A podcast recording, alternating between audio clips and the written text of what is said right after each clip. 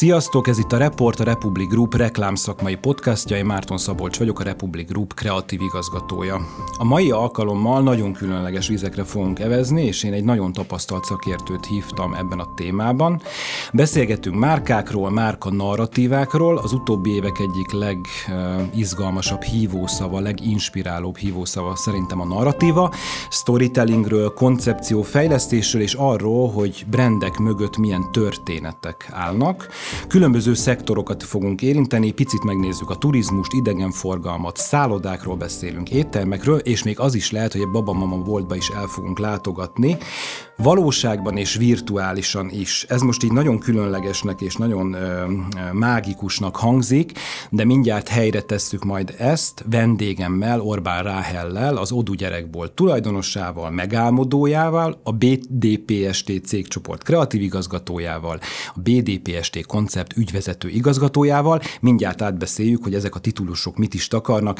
Szia Ráhel, nagyon örülök neki, hogy elfogadtad a meghívást, nagyon örülök neki, hogy itt vagy, és mindig egy bemelegítő kérdéssel kezdünk. Hogy vagy, mi, mi van veled mostanában, honnan érkeztél, mi az, amit csinálsz manapság? Szia Szabolcs, sziasztok! Először is köszönöm szépen, hogy ma itt lehetek, és nagyon köszönöm ezt a, a felkonferálást is. Ilyen érdekes így egybe hallani, összegezve, hogy mi mindennel is foglalkozunk. Jól vagyok, egy kicsit hosszú volt a nap. Bár a, akinek ilyen a kisgyerekei vannak, azok azt szokták mondani, hogy hosszúak a napok, rövidek az évek. Úgyhogy valahogy egy kicsit én is így érzem magam most is, meg úgy általánosságban is. Egyébként egy nagyon izgalmas napunk volt ma, mert véglátogattunk ma sok olyan projektet, amin éppen dolgozunk, úgyhogy most nagyon jó kedvem is van, és és éppen az agyamban azért sok minden játszódik le, mert föl kell dolgozni azt a sok látványt, amiben ma szerencsére részem volt. Említetted, és csak egy mondat erejéig fogjuk ezt, ezt érinteni. Ugye van három gyerkőc, és Igen. mellette ilyen nagyon sok feladat. Ez hogy, ez hogy lehet összeegyeztetni? Tehát alszol te, vagy pihensz Nem. egyáltalán? hát ez szerintem minden a anyukának attól függetlenül, hogy egy-kettő vagy, vagy, vagy, vagy több gyereke van egy nagy kérdés mindig. Um, hát aludni akkor alszunk, mikor tudunk.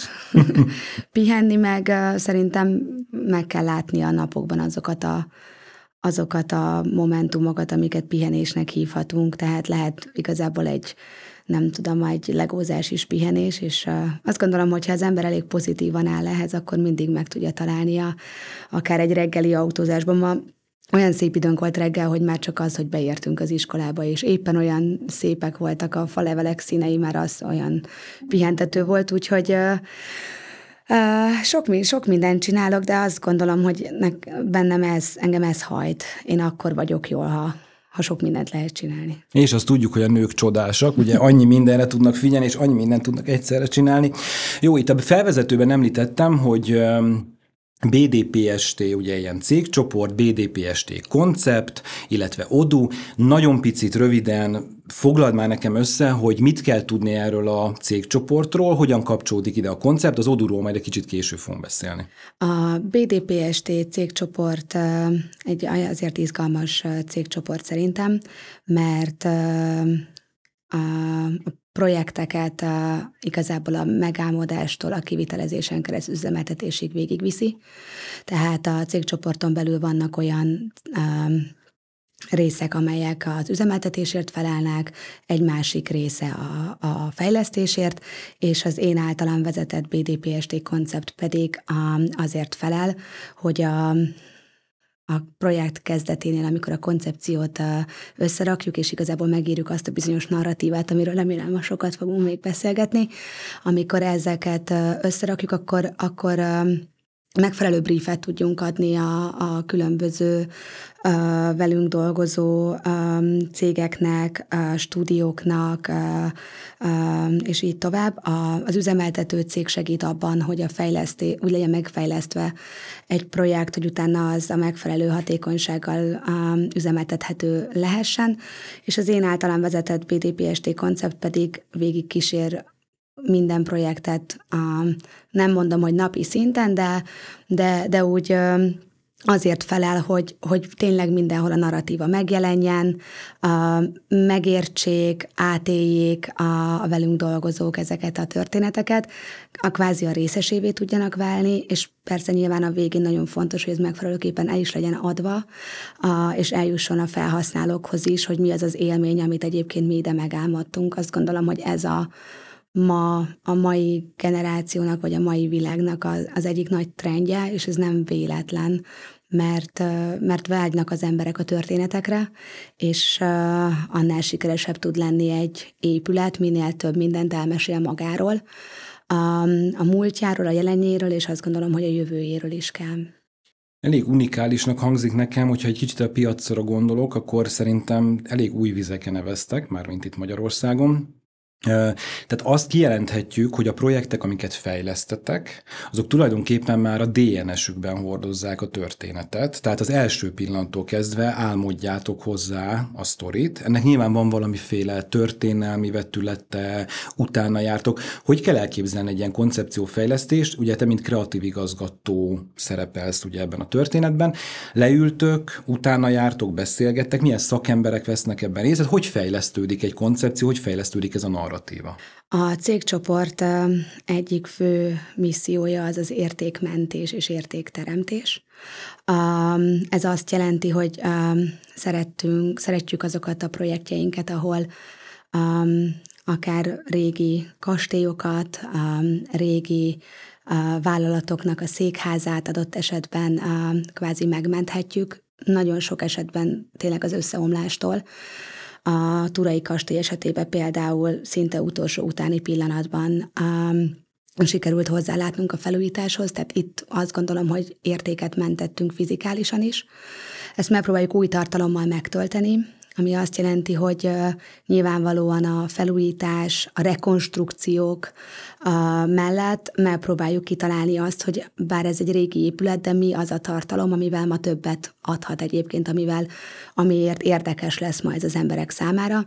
Illetve például pont egy turai kastélynál azt gondoljuk, hogy azáltal, hogy mi éttermet és hotelt üzemeltetünk bennem, nagyon sok embernek adunk arra lehetőséget, hogy eljöjjön és megnézze és átélje.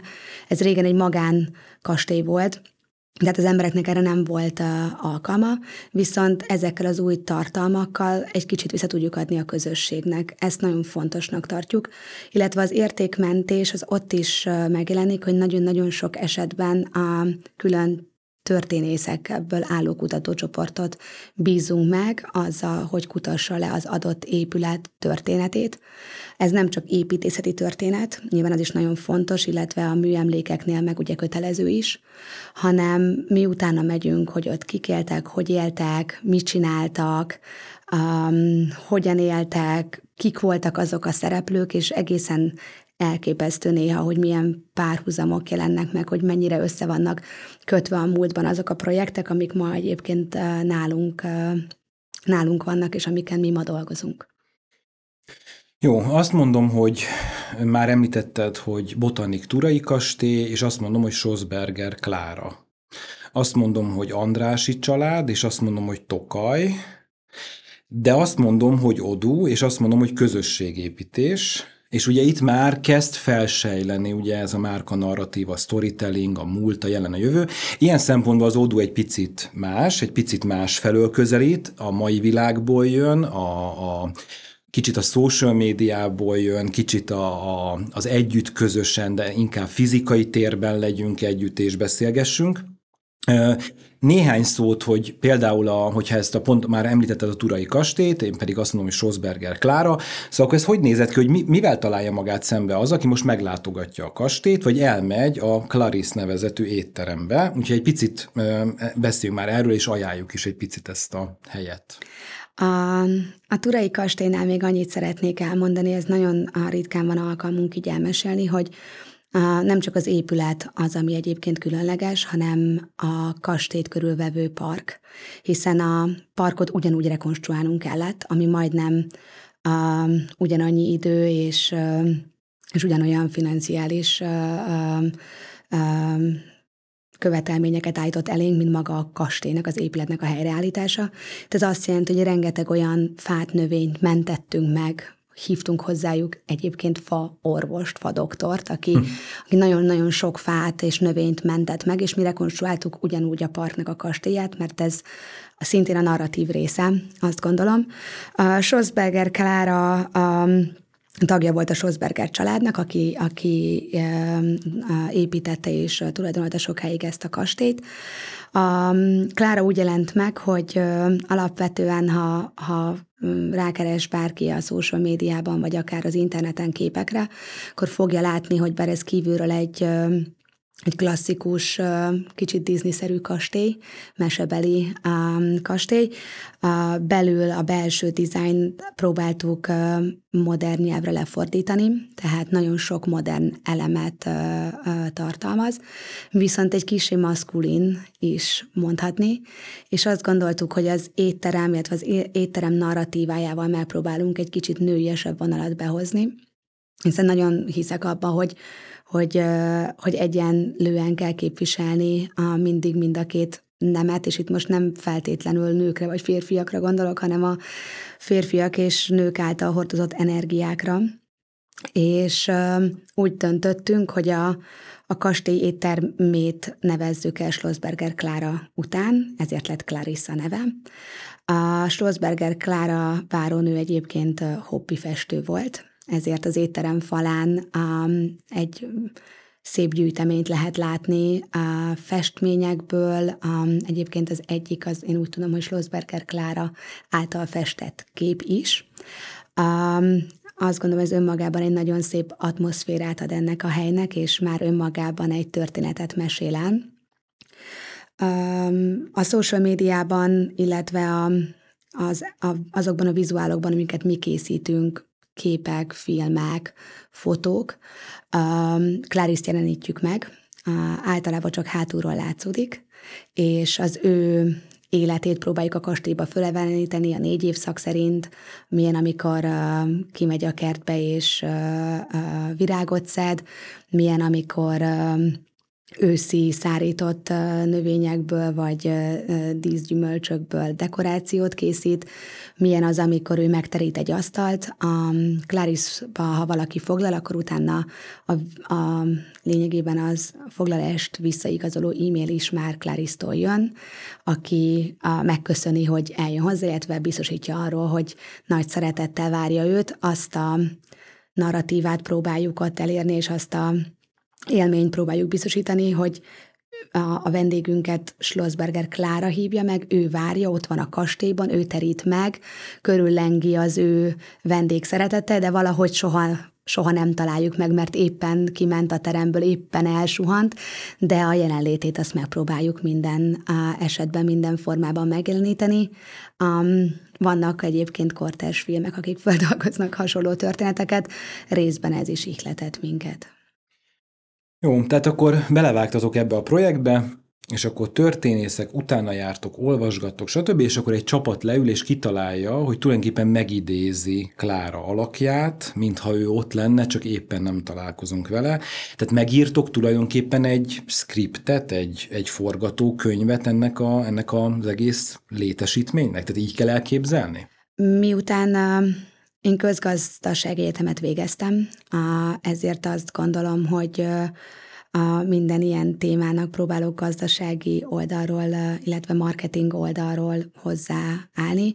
Ezért én nagyon szeretem a klasszikus branding hozzáállást, ami azt jelenti, hogy megpróbáljuk a, az adott márkának meghatározni a pillérjeit, amire mi ezt felépítjük, mik azok az élmények, mik azok a úgynevezett USP, Unique Selling Pointok, amik alapján mi megpróbáljuk magunkat megkülönböztetni a piacon már létező termékektől. Amikor megvannak ezek a pillérek, akkor természetesen felruházzuk a, a márkát bizonyos attribútumokkal és bizonyos személyiségekkel. Um, tehát igen, lényegében nagyon alaposan kidolgozunk egy brandet, egy piramis szerűen egészen a hegy csúcsáig, és amikor ez a úgynevezett branding elkészül, akkor egy nagyon fantasztikus grafikus párossal, egy nem tudom, hogy ez itt mennyire a reklámhelye, de Nyugodtan, a, a Grafeszáz stúdióval szeretek együtt dolgozni. Uh-huh.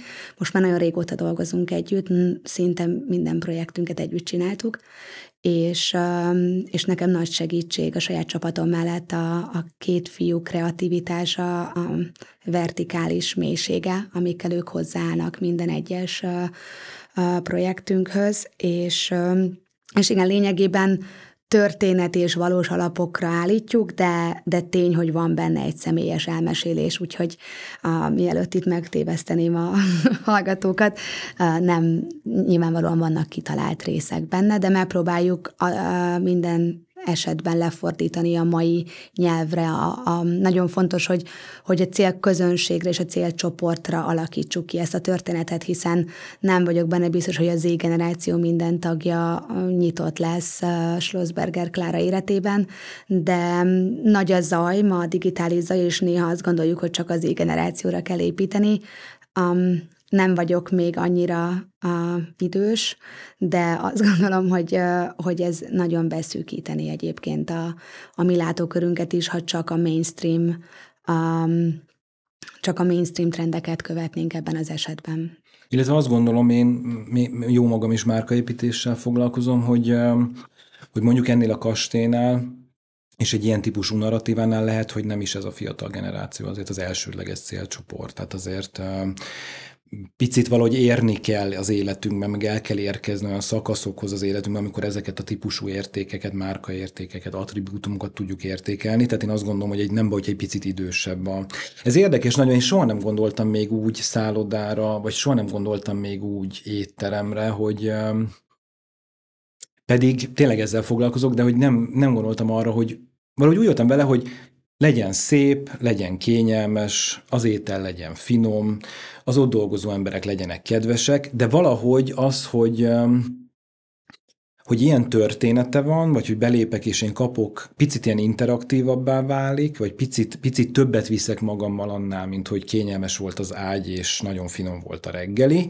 Ez még így, Magyarországon ez mennyire van jelen egyébként? Mert nekem, azért járok ilyen helyekre, meg kóstolok ilyen helyeken, meg, meg, meg megszállok ilyen helyeken, nekem ez így annyira nincs meg. Ez, ez lehet, hogy ez most még nagyon új dolog nálunk, vagy friss dolog? Szerintem Magyarországon lehet, hogy friss. Nem, én nem gondolok ennyire újítóként magamra, mert, mert azt gondolom, hogy nem kell ennyire feketén és fehéren nézni ezeket a történeteket, hiszen ha lemegyünk kis falvakba, és mondjuk látjuk azokat a sok ilyen projekt van ma szerintem vidéken, ahol egy a, tegyük föl Balaton közeli házaspár eltölt 10-20 évet vendéglátásba ledarálják magukat, rengeteget dolgoznak, és utána azt mondják, hogy na elég volt, akkor most menjünk le, vegyünk egy házat, csináljunk benne hat szobát, és, és éljük meg ott a történetünket, akkor, akkor találkozunk ilyennel a,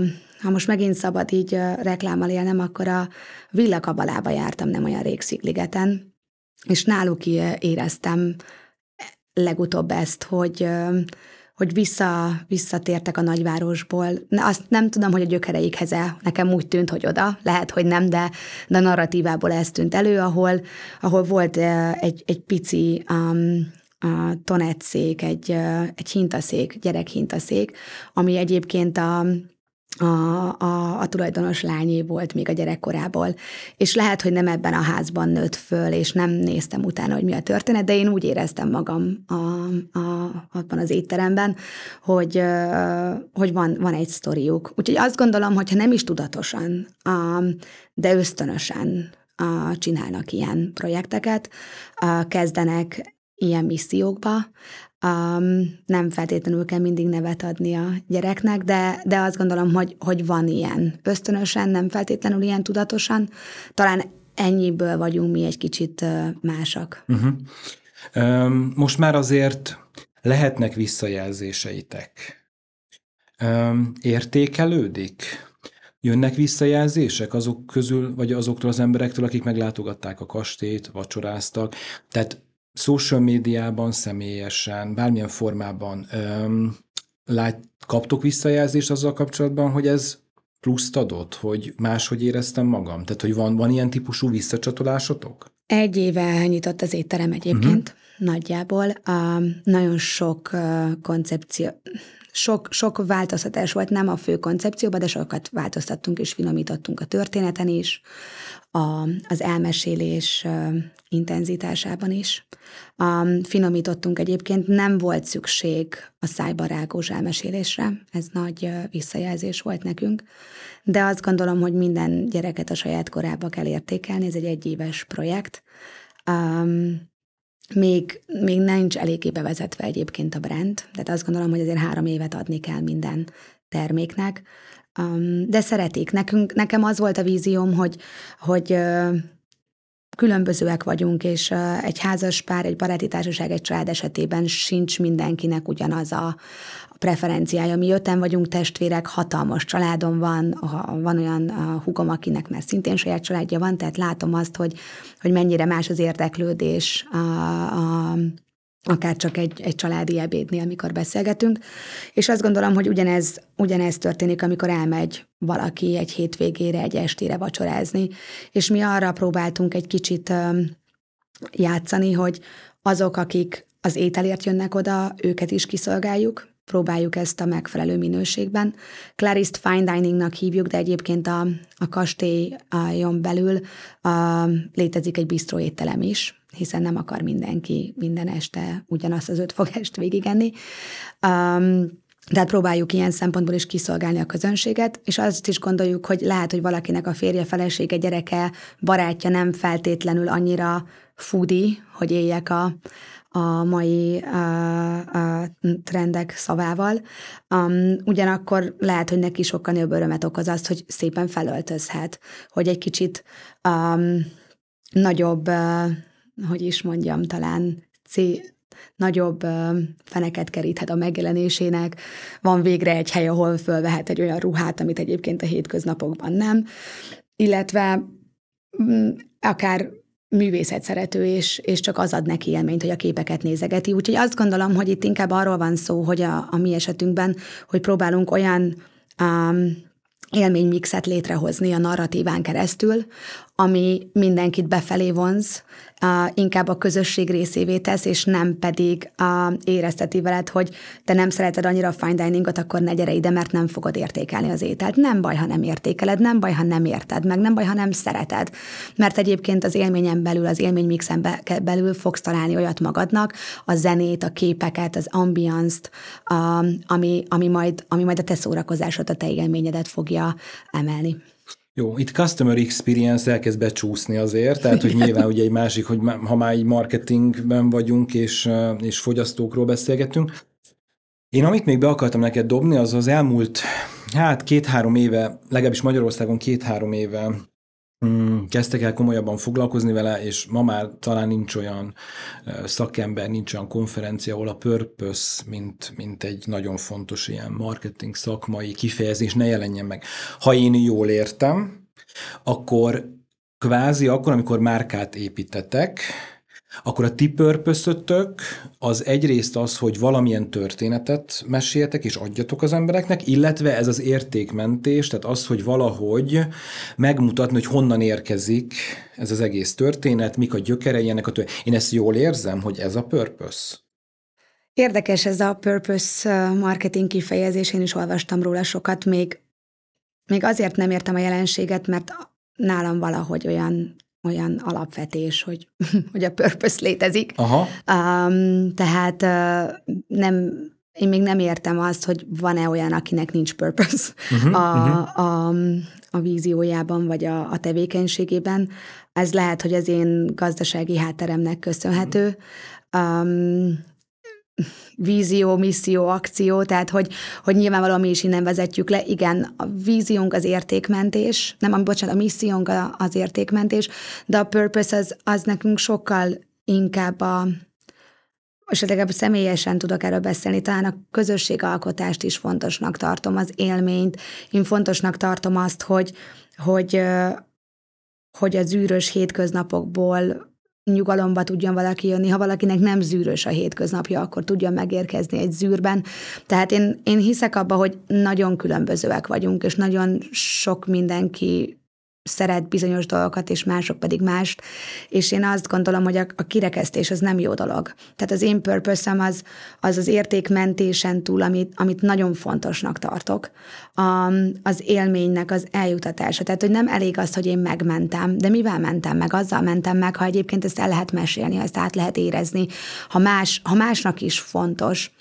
Tehát én, én azt gondolom, hogy, hogy a, a közösségalkotás az, az, egy, az egy sokkal nagyobb purpose ebből a, a, a tekintetből, és egyébként itt tudom bekapcsolni az odút, hiszen az is azért jött létre, hogy, hogy a gyerekeket se hagyjuk ki. Nem elvárható egy, egy kettő, négy, hat, nyolc, tíz éves gyerektől sem az, hogy egyébként egy, egy fine dining éttermet végigüljön, és ez nyilván nem is az ő helyük.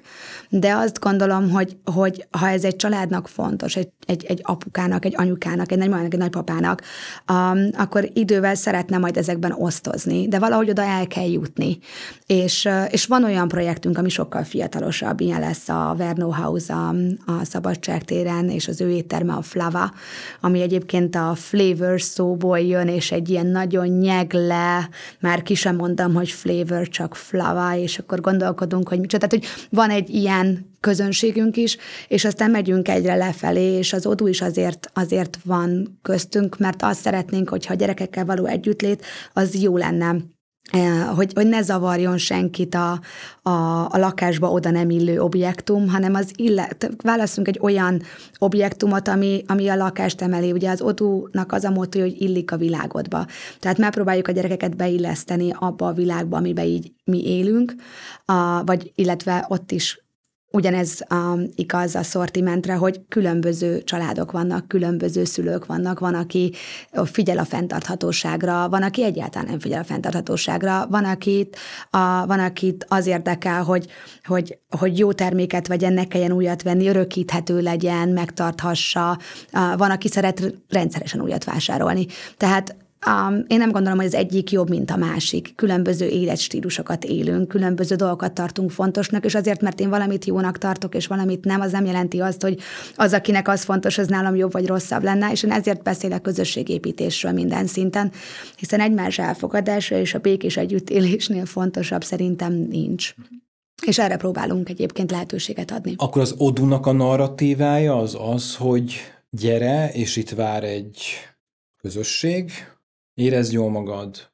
Mm, ahogy én utána néztem, engem így most ez, mint, tehát nem, nincs gyerekem, tehát én nem, engem ez a része így nem érint, de azért utána olvastam, és így, és érdekes dolgokat találtam, itt kávézástól elkezdve megpihensz egy kicsit, bementek, játszotok, és egyébként nagyon sokféle izgalmas márkával is szembe találod magad.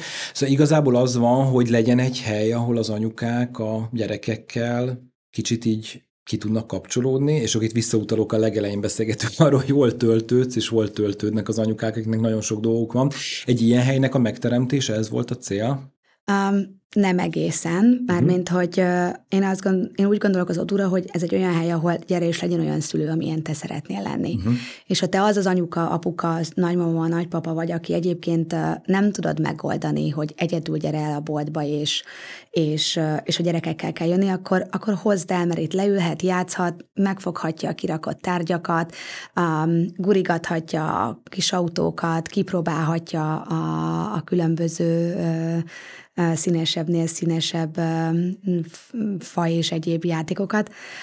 Ráülhet a roller, vagy ráülhet a biciklire, rollerezhet közben, és, és közben ne kelljen rosszalló szemekkel szembe találkoznod, és ne kelljen arra is figyelned, hogy a gyerek ne tegye tönkre a boltot, mert itt lehetsz olyan anyuka, aki, akinél mi megértjük, hogy ez nehéz, de ha te neked éppen 20 perced van két etetés között, és és szeretnél valahol csendben lenni szép tárgyak között, akkor ez is a te helyed.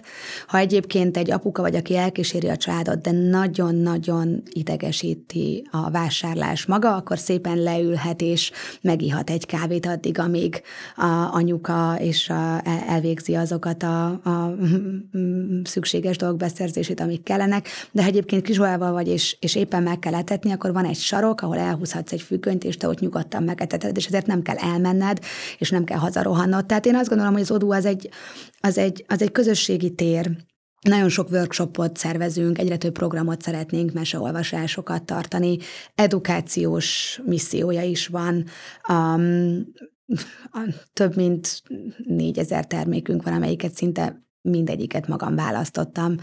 Um, ez hat év kutató munkája, talán hét, um, mert ahogy járom a világot, uh, uh, lépten nyomom megakad a szemem valami szépen, illetve ahogy nőnek a gyerekeim, újabb és újabb kihívásokkal szembesülök, és azt gondolom, hogy ha nem, ha többet nem is tudok adni ezeknek az anyukáknak, csak annyit mondani, hogy nézd, én ezt próbáltam, és én ezt ezért szerettem, vagy ezt próbáltam, ezt ezért nem szerettem, az nem egy rábeszélés, hanem az egy, az egy uh, szintén tapasztalásnak az elmesélés, amiről már ő eldöntheti, hogy ebből ő pont azért, mert nekem nem vált be kell neki, vagy, vagy pont azért lesz jó, mert nekem is bevált.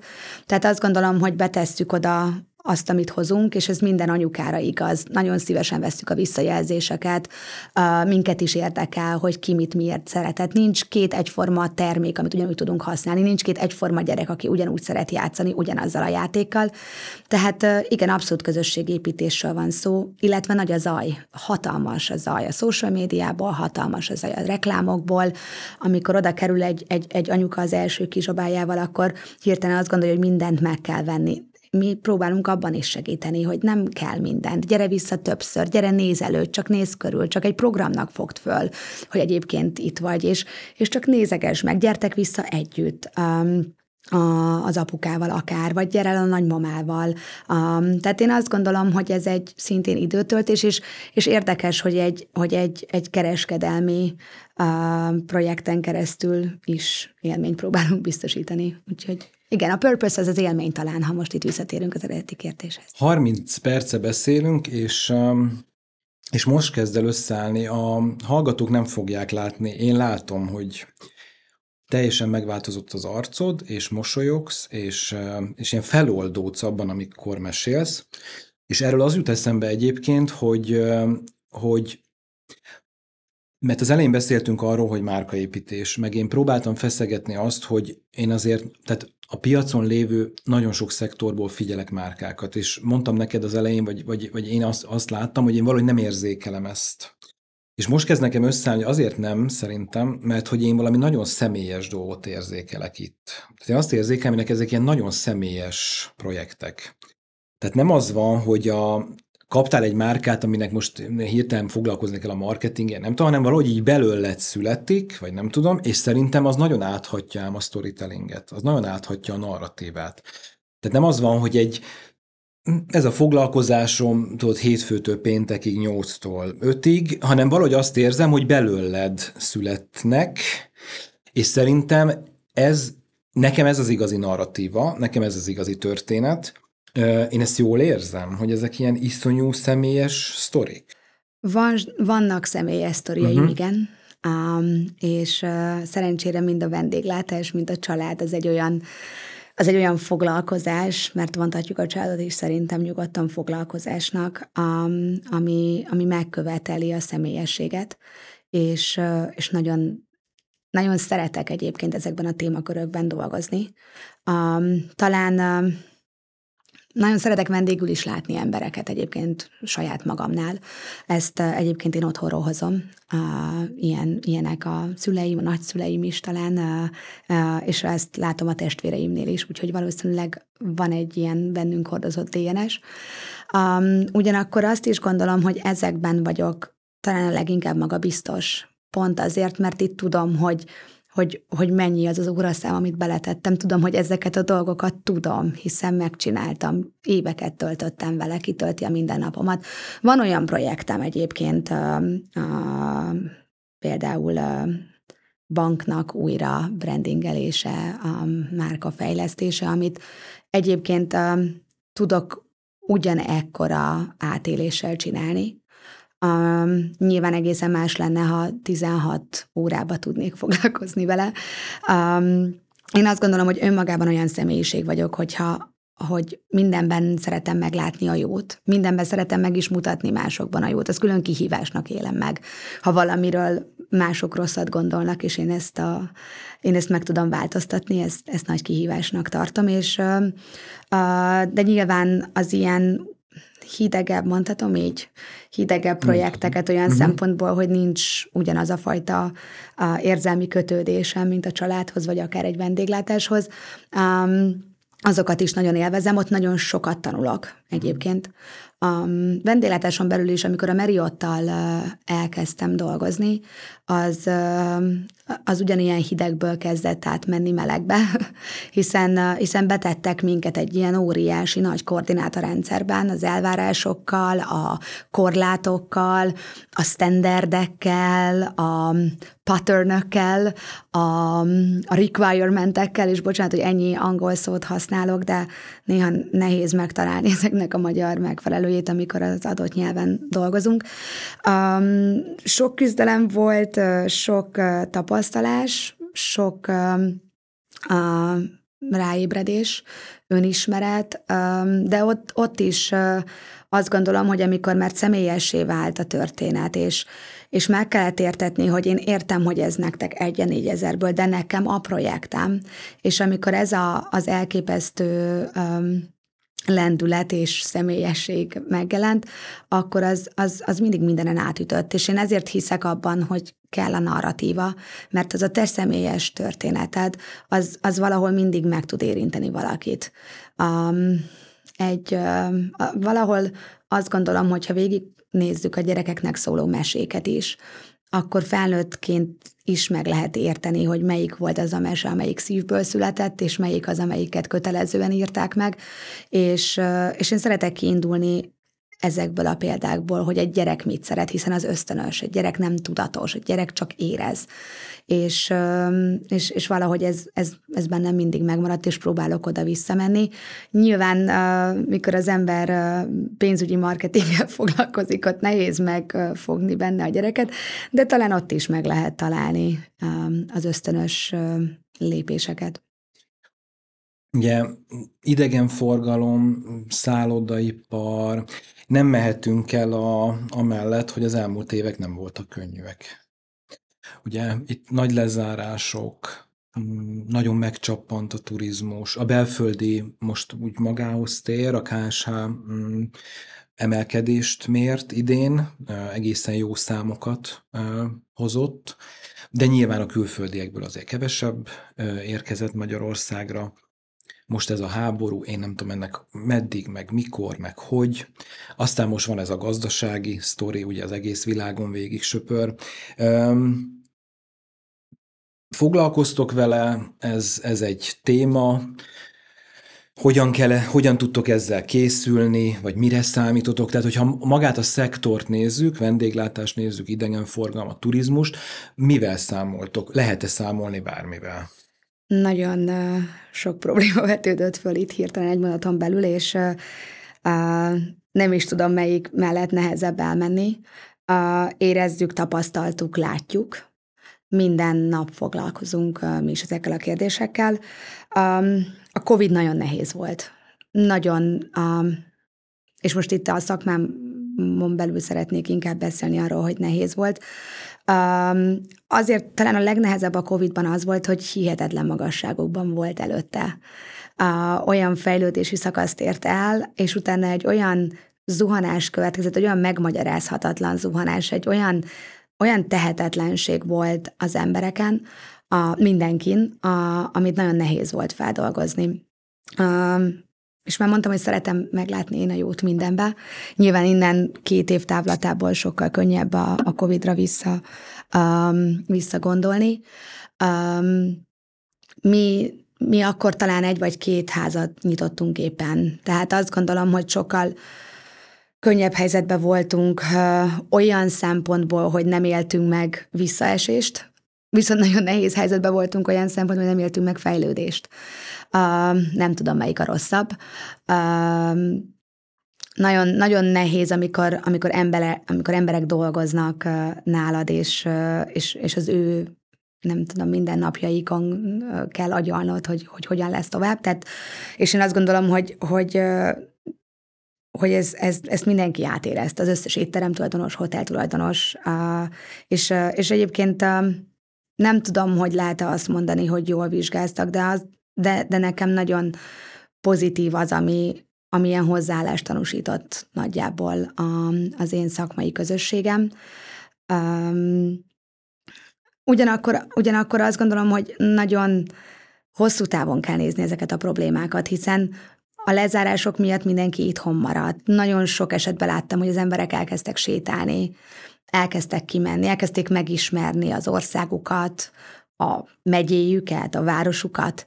És én azt gondolom, hogy ha ezekre a pozitív dolgokra tudunk fókuszálni, akkor ezekből utána lehet később építkezni. Tehát lehet, hogy néha két nehéz év majd hozni fog valami nagyobb jót. Ezt gondoltuk akkor, és akkor megérkeztünk február-március határán a jelenlegi helyzethez. Um, ami, amiben a legrosszabb az a bizonytalanság.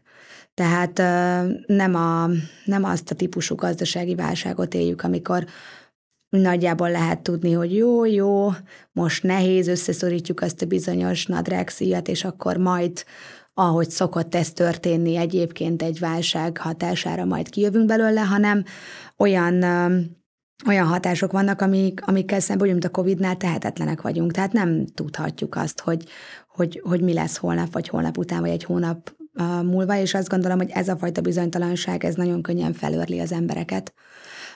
De nyilván van, van mindig, mindig jó oldala is mindennek. Én nagyon remélem, hogy a, alapvetően a, a munkaerőpiacot a mi szakmánkban egy kicsit helyre állítja a válság. De nyilván én is azt látom, hogy, hogy nagyon sokan mennek mindig egy országgal arrébb, ezt, ezt mi is tapasztaljuk. Én nem tudok róluk sem negatívan nyilatkozni. Én nagyon értékelem azokat a fiatalokat, akik, akik fogják a hátizsákjukat, és azt mondják, hogy szeretnék egy kicsit többet, egy kicsit jobbat, és, és egyébként rossz, sok esetben rosszabb munkát vállalnak el, mint amit itthon kell csinálniuk. Um, nagyon becsülendőnek tartom egyébként azt, hogy, hogy ilyen mennyiségű óraszámot elvállalnak. Gyakran látom, hogy haza-hazatérnek, és azt gondolom, hogy, hogy ez is jó, hiszen nagyon sok jót tudnak hazahozni. Mi egy olyan országban élünk, ahol, ahol uh, a szüleinknek nem volt mindig lehetősége elhagyni az országot. A maga a turizmus, a vendéglátás egy nagyon gyorsan fejlődő iparág, nagyon fontos, hogy az ember kövesse a trendeket, lásson világot, nézze meg mások, hogy csinálják.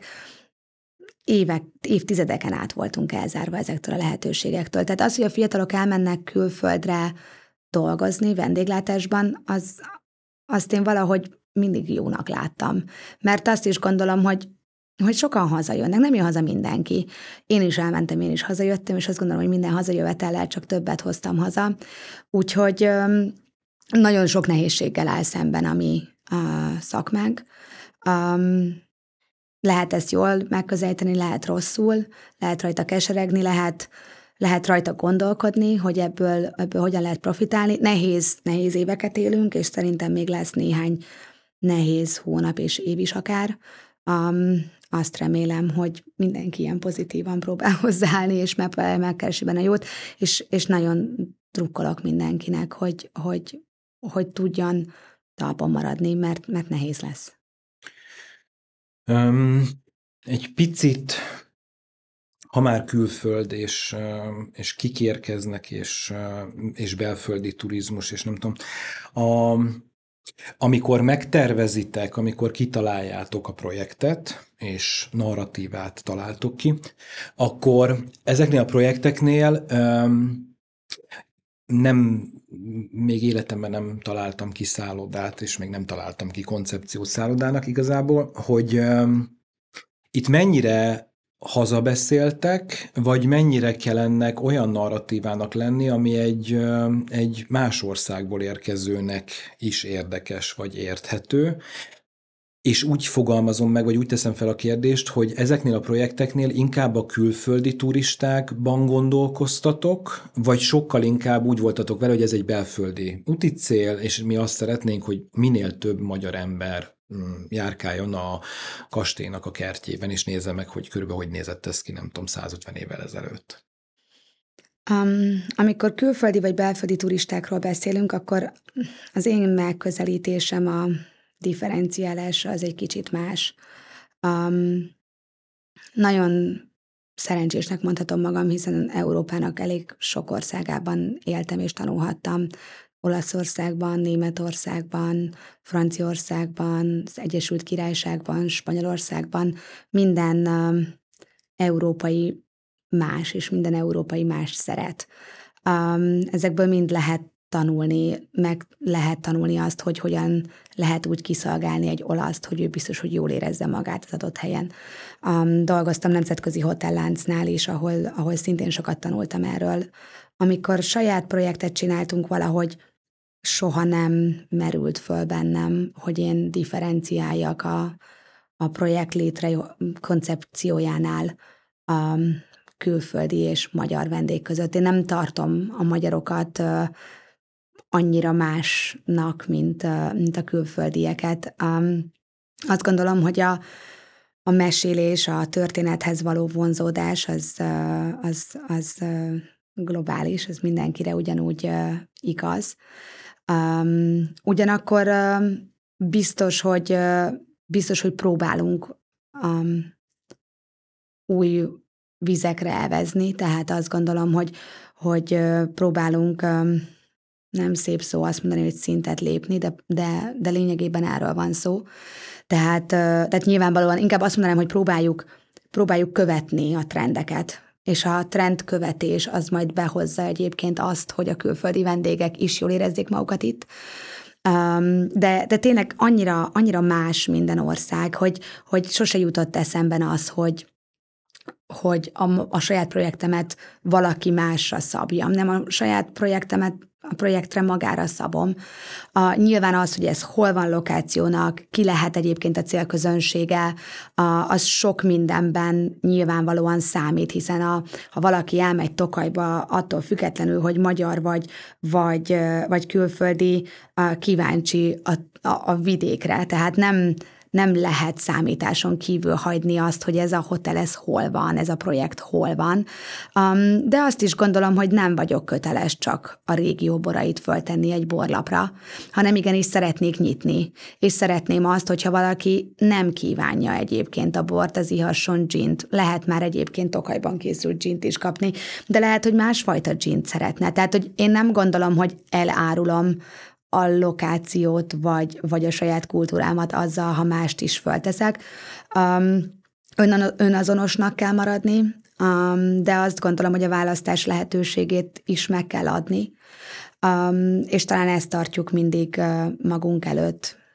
Igen, azt, azt hiszem ez a mi Az utolsó blokkra fogunk rákanyarodni, ahol még a virtualitásba is elutazunk egy kicsit, de előtte Nyilván figyelitek a, azt, hogy mi zajlik a világban.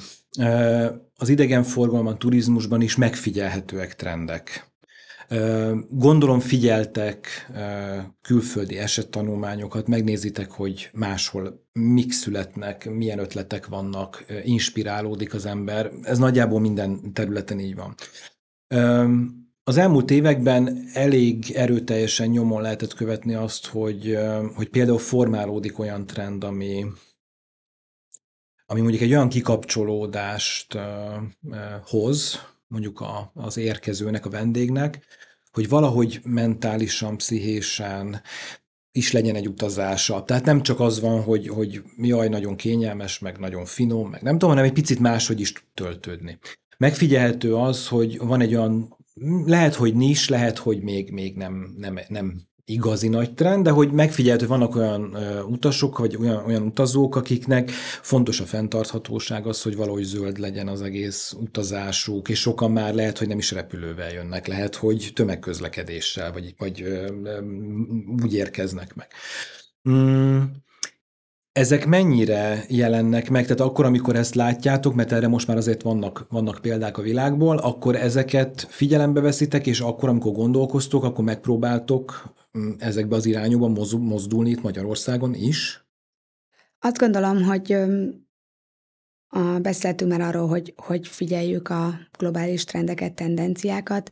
Ez azt jelenti, hogy sokat olvasunk. Um, megfelelőképpen nézzük a social médiát, és itt nem feltétlenül csak magamról beszélek, hanem az egész csapatról, aki mögöttem áll. Hiszen egy nagyon jó csapatot tudhatok egyébként uh, magam mögött, és, uh, és minden sikerünk mögött. Szeretem bennük azt, hogy nagyon sok cikket, nagyon sok jelenséget egymás uh, figyelmébe ajánlunk, és én azt gondolom, hogy amikor arról beszélünk, mondjuk, hogy fenntarthatóság, mert valaki zölden utazik, az nem, az nem feltétlenül trend. Ezeket én azt gondolom, hogy mindsetnek hívjuk. A, és én azt gondolom, hogy nekem nem azért kell a fenntarthatóságra odafigyelnem, mert akkor majd több vendégem lesz, hanem azért kell a fenntarthatóságra odafigyelnem, mert az én felelősségem is.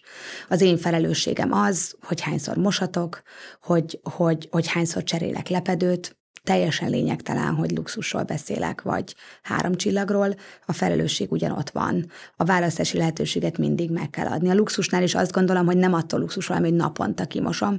A luxus az benne, hogy a lehetőséget adom, de ettől függetlenül nyilvánvalóan mi is megpróbáljuk arra vezetni rá a saját vendégeinket is, hogyha egyébként nem muszáj, akkor gondolj egy kicsit arra, hogy mivel jár az, hogy a te kényelmed olyan legyen, amit elvársz. Tehát én azt gondolom, hogy ezt, ezt, ezt inkább gondolkodásmódnak hívjuk.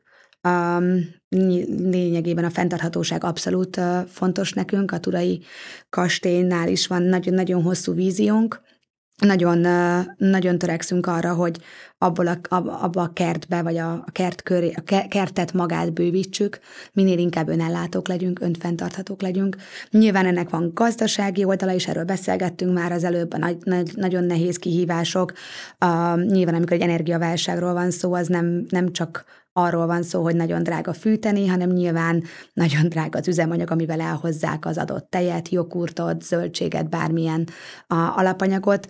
Um, én azt gondolom, hogy, hogy pont ezek a válságok hoznak vissza minket abba lényegében szinte normális gondolkodásmódra, aminek a sustainability-nek lennie kellene. Nem azért kell erről beszélgetnünk nekünk, mert a föld bajba van, hanem mert nem nem feltétlenül van rendben az, ami történt, nincs feltétlenül rendben az, hogy, hogy, hogy nem 20-30-40 kilométeres körzetből érkezik már meg egyébként a, az alapanyag. Tehát tehát minden, minden minden összefügg, azt is gondolom, úgyhogy, úgyhogy igen, próbáljuk, próbáljuk rávezetni az embereket, és nyilván az, hogy, hogy nálunk különleges borlap van, akár még külföldi borokkal is Tokajban, az nem azért van, mert megtehetjük, mert nyilvánvalóan az inkább a, a keresletre való válasz, de ugyanakkor próbáljuk egy ilyen úton tanítani, vezetni a vendégeinket, aki egyébként oda jön, és nem feltétlenül kíváncsi a tokai borokra, azok, az lehet, hogy az első alkalommal még külföldi bort választ, de reméljük, hogy visszajön pont azért, mert van választási lehetősége, és majd a következő, és a következő, és a következő alkalommal pedig szépen rá lehet vezetni arra, hogy sokkal inkább a lokált vezesse, megmutatni, felfedeztetni vele. Egyébként a felfedezés élmény is talán egy purpose-ünk a, ami mind szintén az élményen belül van, de, de, de ez, ez ugyanúgy elmondható a, a, az idegenforgalmi projektjeinkre, és ugyanúgy elmondható egyébként az odura is. Két mondatban. Mm.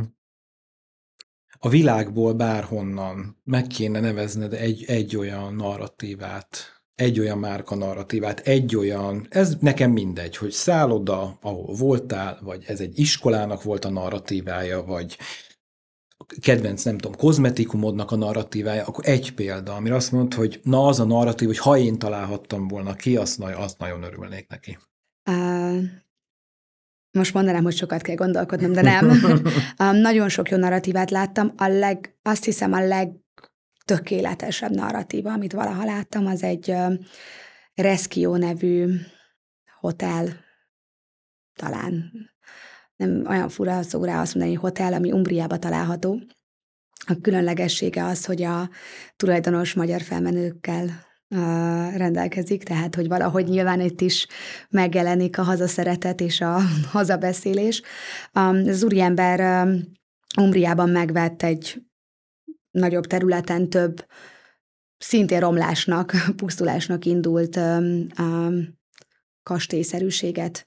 Ezek nem a, olyan típusú kastélyok, mint, mint ami Turán található. Um, sokkal vadabb, mint Toszkána, de hordozza nyomaiba a toszkán vonásokat, és, um, és felújítottak egy, először egyet, és aztán a környékben egyre-egyre többet kötik őket össze, ők abszolút megelevenítik a múltat. Tehát ők szinte jelmezben vannak nap mint nap, már saját bútorokat készítenek, saját dizájnt, um, van lovas színházuk, um, figyelnek arra, hogy nincs fine dining az étterembe, de, de ugye az alapanyagok, nyilván Olaszországban ez könnyebb, de hogy, hogy minél inkább lokális um, um, piacról származzanak, és a social médiájuk is elképesztő.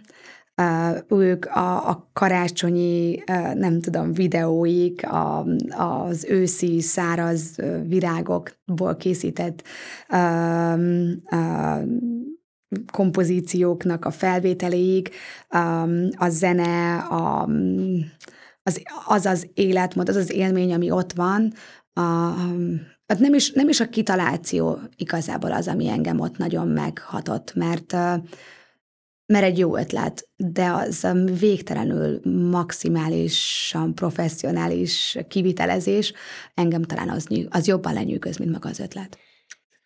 2022-ben nem mehetünk el, tehát az utolsó kérdésem az a digitalizációhoz fog kötődni. Az idén én elég sokat foglalkoztam, és ezen a podcaston belül is nagyon sok olyan vendégem volt, akivel digitalizációról, virtualizációról, metaverzumról és nagyon sok izgalmas dologról beszélgettünk. Ugye azok a szektorok, mondjuk a bankot is említetted, az már egy külön történet, de azok a szektorok, amikről sokat beszélgettünk, azoknak azért a, ez a fizikai sága, ez a megfoghatósága, ez, a, ez az oda megyek, és ott vagyok, és ott nyilván ez egy nagyon fontos eleme. Hogyan tud bekapcsolódni a digitalizáció egyébként ide? Mennyire okosak ezek a, ezek a helyek? Mennyire, ez mennyire fontos nektek? Most nagyon egyszerűen úgy is megkérdezhetném, hogy virtuálisan én bejárhatom-e valamikor majd mondjuk a, a Turai kastélyt, és, és nem tudom, 2000 kilométerre innen egy picit körbenézek, megismerem a történetet, és majd egyszer csak úgy döntök, hogy jó, akkor én ezt élőben is szeretném. Szóval, hogy mennyire foglalkoztok ti ezzel, mennyire látod ebben te a jövőt, mennyire kell ezzel foglalkozni? Hú, ez megint egy olyan kérdés, amire nem is tudom, hogy milyen hosszan szabad, vagy illik válaszolni. um, nagyon nem szeretném magamnak ex, nem szeretném magamat expertnek nevezni a témában, dacára annak, hogy rengeteget olvastam a témában az utóbbi időszakban, és még mindig azt érzem, hogy hú, mint hogyha az első szemeszterem az egyetemen, hogy olvasok, olvasok, és mindig nem értek semmit. Um, nagyon, nagyon sok témát érintettél egy kérdésen belül, um, és talán a megértésem az addig jutott ebben a témában, hogy ez, ezek nagyon sok különböző témát rejtenek. Tehát egészen más téma az, hogy virtuálisan bejárhatók lesznek-e a projektjeink. Egészen más téma az NFT, az NFT megjelenése a, a vendéglátásban, ami szerintem egy külön posztot, podcastet megér. Egészen más téma a cryptocurrency használata a vendéglátásban, és és egészen más a metaverzumba való utazás. Úgyhogy, úgyhogy nem is tudom, hogy, hogy hol kezdjük. Az, hogy a digitalizáció megjelenése kötelező és, és kell, ez nem vita tárgya. Szerintem ez egy, ez egy tény, amit vagy elfogad valaki, vagy nem. Két év Covid után azt gondolom, hogy nem feltétlenül kell magyarázni ennek a jelentőségét. Nyilvánvalóan ezzel mi készülünk, számolunk, nagyon fontosnak tartom a digitális marketinget. Talán ma már nem, nem elmenni nem lehet mellett, tehát um, szavakkal nem lehet kifejezni a fontosságát szerintem. Um, tehát uh, nyilvánvalóan ebben mi nagyon szeretném, ha éllovasok lennénk, és sokat küzdünk azért, hogy igenis a, a digitális marketingben nagyon erősek legyünk. Um, fontosnak tartom a digitális térben való megjelenés, social médiáról beszélve, um, akár a nyilván cél majd egyszer lesz cél az is, hogy bejárható legyen uh, virtuálisan. Egyébként erre nagyon sok példa van ma már, um, de nem vagyok benne biztos, hogy az jelenleg a mi célközönségünk.